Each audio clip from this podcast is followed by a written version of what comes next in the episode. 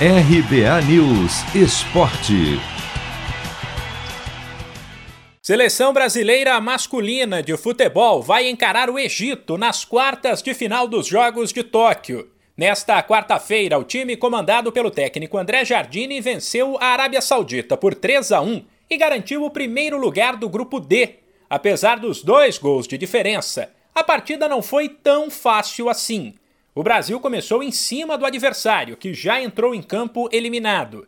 Fez 15 minutos muito bons e abriu o placar de cabeça com o Matheus Cunha.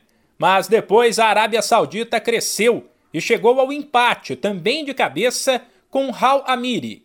Já na segunda etapa, o Brasil voltou melhor, mesmo sem dar espetáculo. Jogou no campo do adversário e deixou poucos espaços, mas só conseguiu marcar aos 30 e aos 47 minutos, nas duas vezes com Richarlison.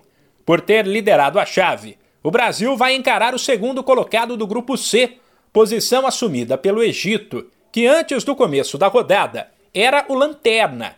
Ele, porém, subiu dois degraus ao vencer a Austrália por 2 a 0 e contar ainda com o um empate por 1 a 1 entre Espanha e Argentina, resultado que deu a liderança da chave aos espanhóis e eliminou os argentinos. Brasil e Egito se enfrentam no sábado às 7 da manhã, no horário de Brasília. Na chave da seleção, o segundo lugar ficou com a Costa do Marfim, que eliminou a Alemanha com um empate por 1 a 1. Os marfinenses, que deram trabalho ao Brasil no empate do fim de semana, terão pela frente a Espanha.